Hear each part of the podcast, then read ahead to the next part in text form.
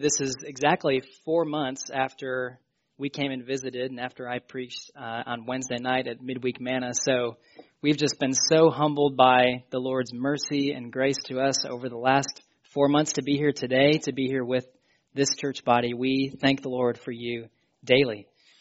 And this morning, I'm just eager to keep moving through First Timothy with you. This is a great, great book.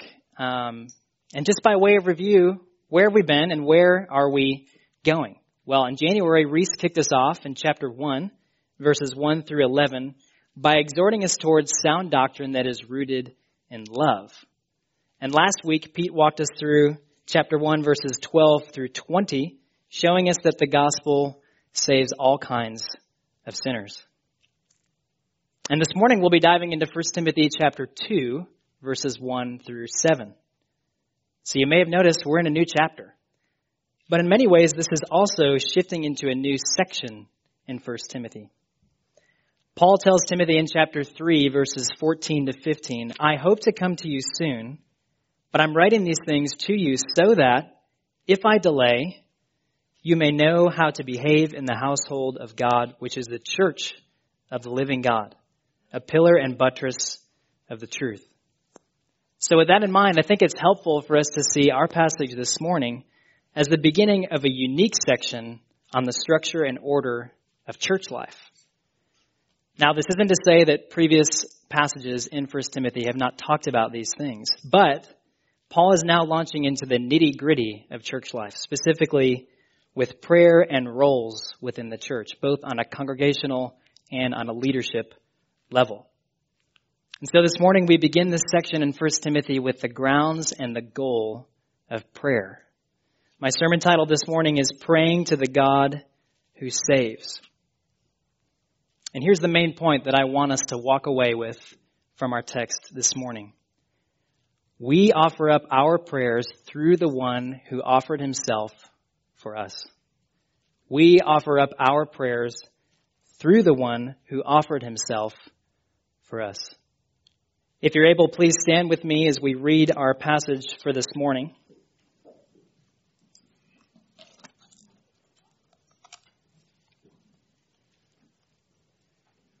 1 Timothy chapter 2 verses 1 through 7. First of all then, I urge that supplications, prayers, intercessions, and thanksgivings be made for all people, for kings and all who are in high positions, that we may lead a peaceful and quiet life, godly and dignified in every way. This is good, and it is pleasing in the sight of God our Savior who desires all people to be saved and to come to the knowledge of the truth. For there is one God, and there is one mediator between God and men, the man Christ Jesus, who gave himself as a ransom for all, which is the testimony given at the proper time. For this I was appointed a preacher and an apostle. I'm telling the truth, I'm not lying. A teacher of the Gentiles in faith and truth. This is the word of the Lord. You may be seated.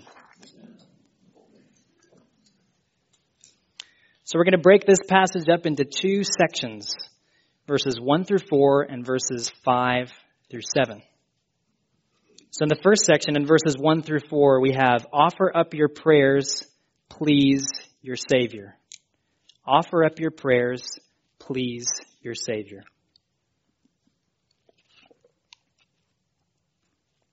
So, what is the action that we see Paul calling Timothy to in this passage? Pray.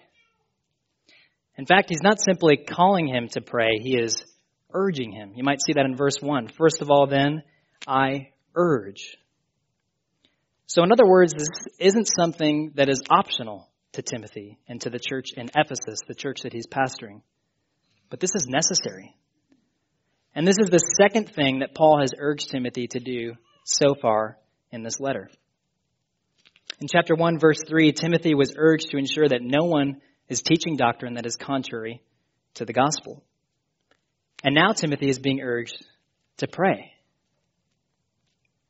So we can conclude that each of these are significant aspects of Timothy's ministry guard sound doctrine and pray.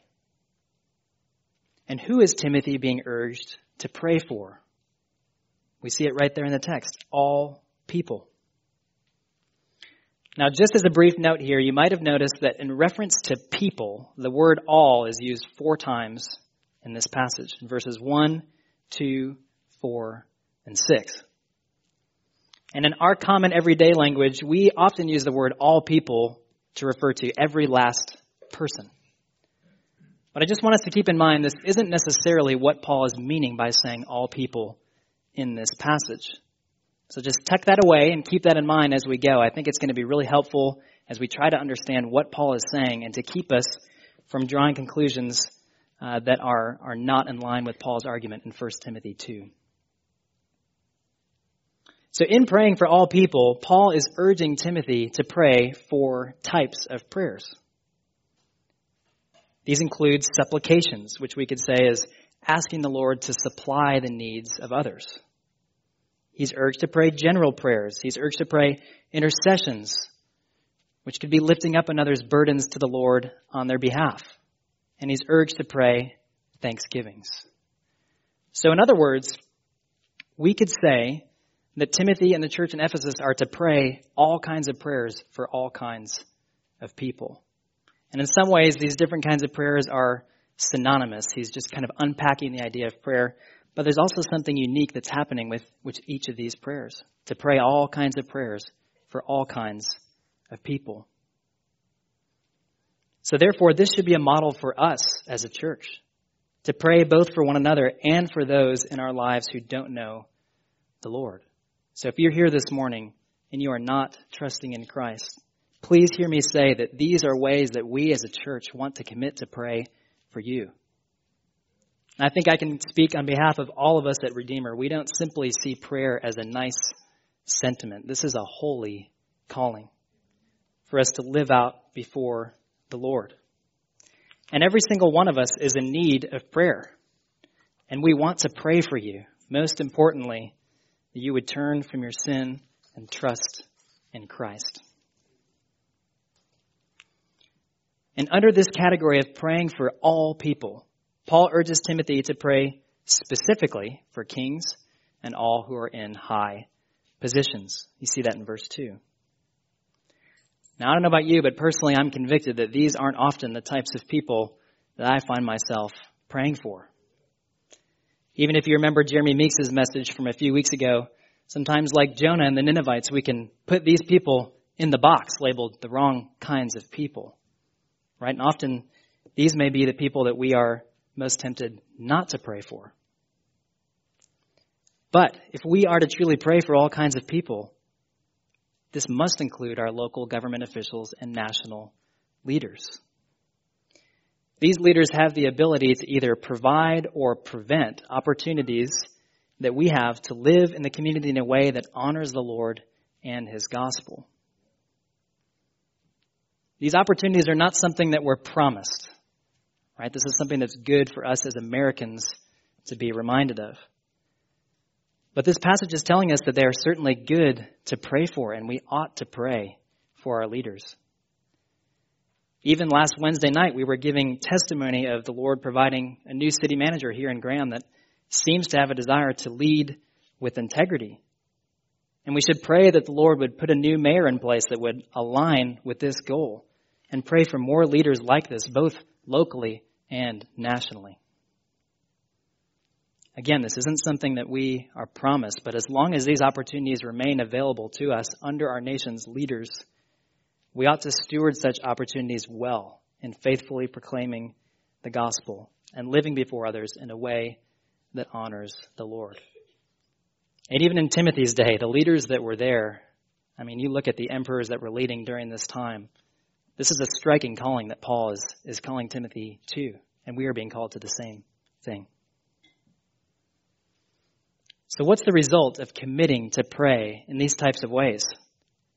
Pray all kinds of prayers for all kinds of people. What's the result? Verse 2 that we may lead a peaceful and quiet life, godly and dignified in every way. One commentator ties this verse to 1 Thessalonians 4 11 through 12, which talks about living quietly, very similar language, and walking properly before others. And I think this idea of walking properly implies that it's not just our prayers, but also our lives that serve as a testimony to the watching world. So, in other words, our prayers ought to inform the way in which we live. So, one way to sum up these two verses is this believers who truly live godly and dignified lives are those who are committed to prayer. More specifically, those who quietly entrust all things to the Lord in prayer. Only then will we live these lives that are peaceful, that is, full of peace. Now, as far as I know, there's only one other place in the New Testament where the words prayer, supplication, and thanksgiving occur together. Does anyone know where that is? Any guesses? Philippians chapter 4. If you turn back just a couple pages in your Bible to Philippians chapter 4. Paul has just reminded the Philippians to rejoice in the Lord because he is near to his people. And he says in verse 6 Do not be anxious about anything, but in everything by prayer and supplication with thanksgiving, let your requests be made known to God. And what's the result of these prayers in Philippians 4? It's peace. And the peace of God which surpasses all understanding, will guard your hearts and your minds in Christ Jesus. So in both 1 Timothy 2 and Philippians 4, the result of these trusting prayers before the Lord is that we live in the Lord's peace. So there's a direct correlation between a life that is marked by prayer and a life that is marked by peace. And then Paul wants us to see what the Lord thinks about his people praying these prayers. Look with me at verse 3. This is good, and it is pleasing in the sight of God our Savior. So this is the kind of prayer that is good and pleasing in our Savior's sight. Prayer that quietly entrusts all things to Him. Now I want to live a life that's grounded in prayer and that pleases the Lord in these ways, don't you? And I find it interesting that Paul's first instructions to Timothy about prayer is that he prays for others. I don't think Paul's telling Timothy that it's wrong for him to pray for himself. I know that all of us as believers can attest to the fact that we need prayer for our own hearts as we seek to honor the Lord. But it does seem that Paul is emphasizing that in prayer, we ought to be regularly confronted with our need to take our eyes off of ourselves. And personally, I'm especially reminded of this when I'm praying for the salvation of those who don't know the Lord. Our God is the Savior of sinners. And when we pray for Him to save even more sinners, this is a reflection of His own heart as our Savior. Verse 4 This God desires all people to be saved and to come to the knowledge of the truth. The Lord truly desires that sinners would be saved. He loves to save sinners. And I don't know about you, but I don't know that, I can't say that that's always true of my heart, that I would always desire this. But praise the Lord that it's true of His character. He desires to save sinners. Now, there are a few difficulties in this verse that we need to unpack briefly. First, does the Lord actually desire all people to be saved? Has this always been true of God? What about in the Old Testament? I think this is important for us to ask in light of our passage because the Old Testament scriptures would have been what Timothy and the Ephesians had in their hands when Paul was writing this letter. I want to tell you a brief story about a guy named Marcion. Does anyone know who Marcion is? Not a guy who lived on Mars. This is a theologian in the second century. And sadly, uh, Marcion couldn't see a way to reconcile God's character in the Old and New Testaments. So what he ended up doing was teaching that the God of the Old Testament and the God of the New Testament are really two different gods. So you have the God of the Old Testament who's filled with wrath and justice, and the God of the New Testament who is filled with love and mercy. Now, though we may not go to the same extreme as Marcion, dividing our Bible and dividing our God in two, we may fall prey to subtle forms of this line of thinking in more ways than we realize. We may be tempted to think that it was God's wrath that was on display in the Old Testament and it's God's love that is display in the New Testament. But I want to encourage you to study God's Word slowly and attentively. I believe that if you do this, you will see that God is truly unchanging in His character and will always be. And if we look at one passage that demonstrates this, you don't have to turn there. But if you'd like to turn there with me, Ezekiel 18.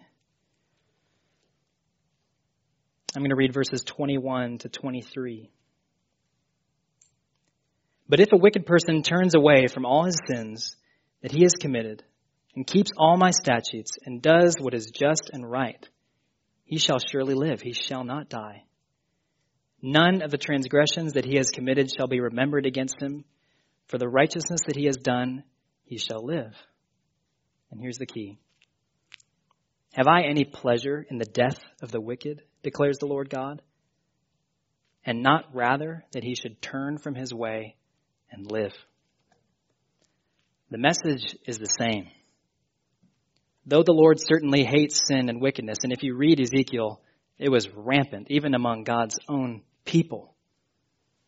But he takes no pleasure in the death of the wicked. He desires that they would turn from their sin and turn to him in repentance.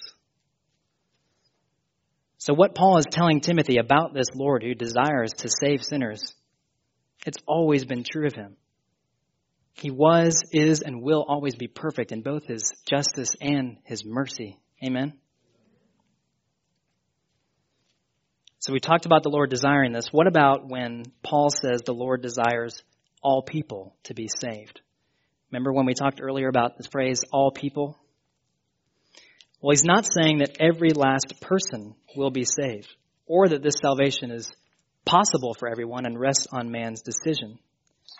And this is one of the most significant passages in the debates surrounding the doctrine of election. And here are some of the key questions. How can the gospel be offered to all people, yet only some will be saved? Why share the gospel if that's true? Well, if we say that every last person will be saved, then we've adopted some form of universalism, right? All paths lead to God. But what's true is that the gospel is offered to all people. Yet only those whom God has chosen for salvation will respond in repentance and faith.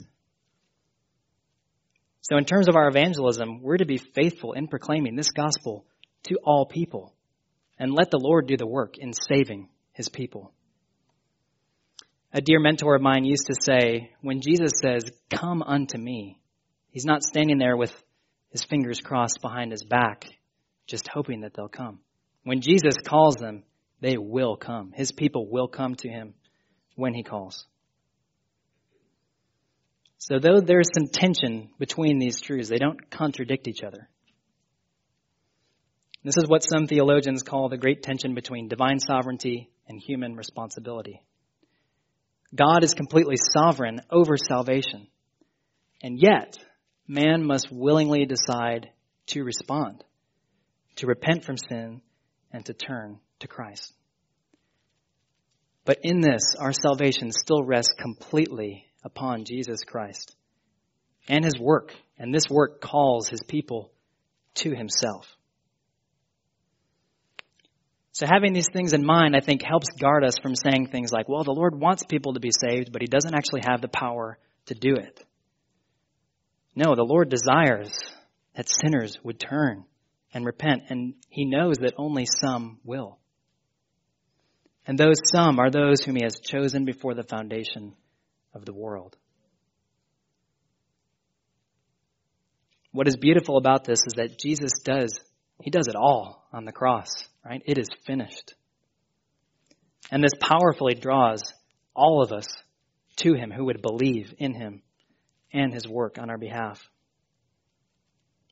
Redeemer, this should be a deep comfort to you this morning. If you are here this morning and believing in Christ, you can stand amazed that he has chosen you before the foundation of the world. And this means we can be sure that our Lord will save every last one of those that he draws to himself. If he has drawn you to himself or is drawing you even now in this moment, rest in this truth. He will save everyone whom he draws to himself. And this truth is the knowledge of the truth about our Savior that Paul now turns to in verses 5 through 7. So in verses 1 through 4, we have offer up your prayers, please your Savior. Now in verses 5 through 7, hear the testimony of your sacrificial Savior. Hear the testimony of your sacrificial Savior. I want us to see that everything in this passage hinges on verses 5 and 6. Paul grounds everything in this truth. For there is one God, and there is one mediator between God and men, the man Christ Jesus, who gave himself as a ransom for all, which is the testimony given at the proper time. There's one God, and there's one mediator. And we can be confident that our prayers reach the Father through him because he has given us salvation through him. Even as we think back to our scripture reading in Hebrews 13, this is on display all throughout scripture. We offer up our prayers through the one who offered himself for us.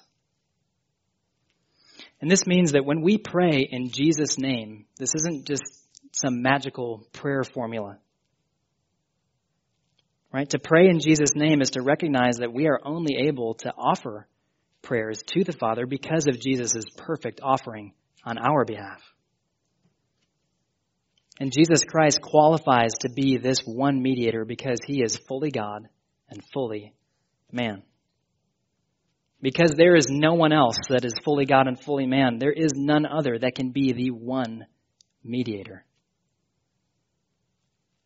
And notice how Paul says that there is one mediator. He doesn't say there was, doesn't say there will be there is forever. From the moment he offered himself on the cross for our sins and forevermore, Jesus Christ is our mediator. And maybe at this point you're saying, okay, you've used this word mediator a lot. What does that mean? What exactly is a mediator? Well, a simple way to understand this is a representative who stands between God and his people. And when the Jews in Ephesus heard the word mediator, they would have likely thought of Old Testament figures like Moses or Aaron or his sons who interceded for the people of Israel in God's presence. In this way, they functioned as mediators for the people of Israel because here was the problem. A sinful people needed someone to stand between them and a holy God. And Aaron served in this role in a significant way as Israel's high priest. And one of his responsibilities was to offer sacrifices to atone for the sins of the people. And when scripture uses this word atone in reference to sin, one of the things it's communicating is that it's a substitution or a payment. It's a ransom for sin. But as you read the story of scripture, you discover that ultimately these sacrifices are unable to provide a complete atonement for all sin. And further, the Bible tells us that because Aaron was a sinner, he was in need of atonement himself. God's people needed a sinless high priest who could fully and finally provide atonement for their sins. Redeemer, Jesus, is this sinless high priest, this one mediator that Paul is proclaiming in 1 Timothy 2. He has come. Our Redeemer has come. Now, I would encourage you to read through the book of Hebrews this week, uh, specifically 4 through 10. And this portrait of Christ as our mediator, it will cause you to stand in awe of your Savior and what he has done on our behalf. But just as a little sneak peek into Hebrews, if you listen to Hebrews chapter 9, verse 12,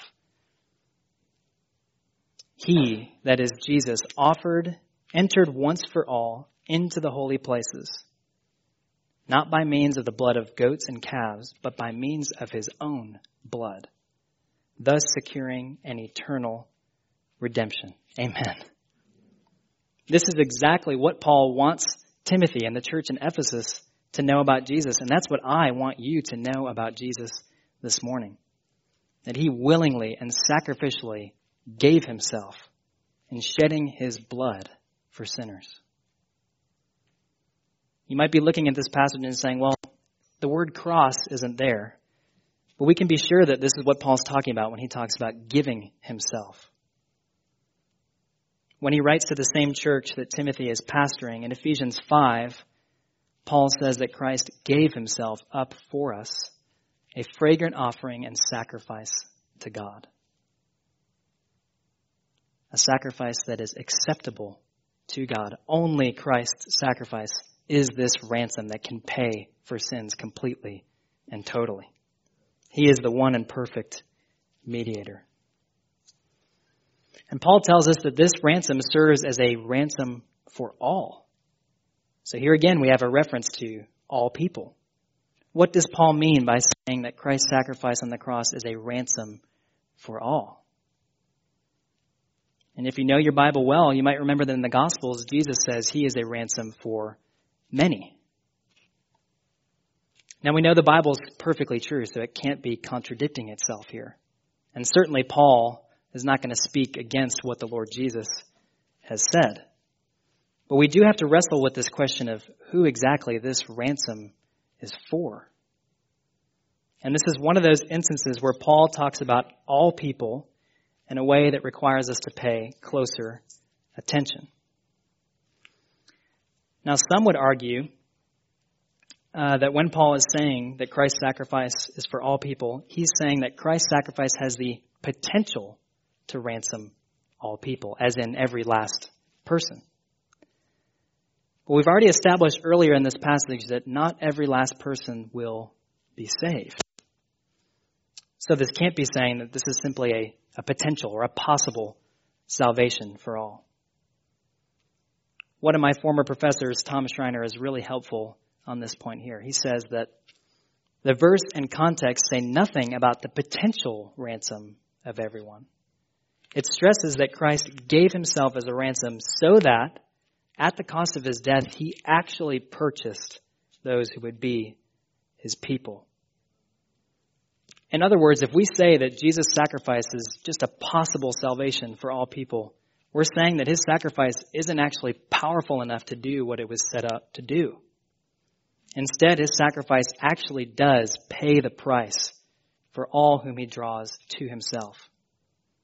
His sacrifice is powerful to do exactly what it is set out to do. You tracking with me so far? And this builds upon the earlier discussion of the Lord who desires all people to be saved. Now Paul's showing us this isn't just something that the Lord desires, but he has set forth his plan to accomplish it. Our Lord has made a way of salvation for his people from all nations, all kinds of people who would repent of their sins. This way is through the one mediator, the Lord Jesus. Logically, right? If there's only one mediator, he must be the Savior for all. His sacrifice is for all kinds of people, for Jews and Gentiles, for you and for me. And just as we were called to pray for all kinds of people earlier in this passage, Paul is now communing that Jesus' sacrifice serves as a ransom for all kinds of people. He has given himself as a sacrifice for sins on the cross, paying our ransom in full, that we might come to the Father through him. And as Jesus told his disciples over and over, this is the only way to the Father. This is the only way of salvation. And this is the testimony of our sacrificial Savior. And as Paul instructs Timothy and the Ephesians, and by extension, us here at Redeemer Church this morning, this isn't just a testimony that Paul has crafted himself. It is the testimony. Given at the proper time, the text tells us. This testimony is the redemptive plan that the Father has set forth in His Son to accomplish, that He would pay the price for the sins of His people by offering Himself on the cross in their place. And He has done this. Jesus has accomplished this mission. And if you read through Paul's letters, you'll often see him using phrases like this the proper time, the right time, the fullness of time. And Paul's using this to describe God's plan of redemption. By doing this, he's emphasizing God is completely sovereign over his plan of redemption. It unfolds in the exact way he has planned, in the exact time that he has appointed. And for us here this morning, this also includes our future salvation when Christ returns again. In chapter 6 of 1 Timothy, Paul says that Christ will appear one day in glory. When? At the proper time. It's the same phrase in this passage. Brothers and sisters, this means we can take God's promises of salvation to the bank. Because Christ was faithful to purchase our salvation when he offered himself on the cross in his first coming, we can be confident he will bring it to completion when he returns again.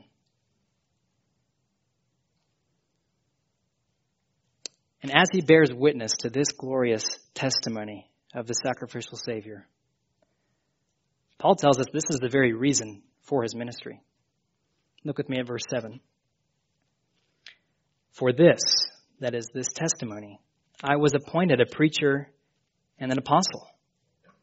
I'm telling the truth, I'm not lying, a teacher of the Gentiles in faith and in truth. So Paul's pointing back to a specific moment in his life when he was appointed to this ministry. We've referenced it already going through 1 Timothy, Paul's conversion on the road to Damascus, where the risen Lord Jesus transforms Saul the persecutor into Paul the preacher. And in Acts 9:15, Jesus describes Paul as a chosen instrument of mine to carry forth my name to the Gentiles, that is, to all nations. And at the close of our passage this morning, Paul is assuring Timothy and the Ephesians, he's telling the truth about this ministry and an apostleship. This isn't something that he's just made up. And at first glance, this seems kind of a strange thing to say in this letter. But it seems that Paul doesn't want to leave any room for the truth of this testimony and his role in proclaiming it to be in question. And we can be grateful that Paul held true to this calling to preach the truth about Jesus Christ to the Gentiles, to the nations. Because this message is for all kinds of people, and it has made it all the way to us here this morning. And we know that the story of Paul's conversion and his appointment to ministry was familiar to the Ephesians because he tells them in Ephesians 3 that he has been called to preach to the Gentiles the unsearchable riches of Christ. I think we can all agree that these unsearchable riches are present in our text this morning. Our one and only mediator, Jesus Christ, has offered himself in our place. Because of his perfect and complete offering on our behalf, we offer up our prayers and our very lives in service to Him. Please pray with me.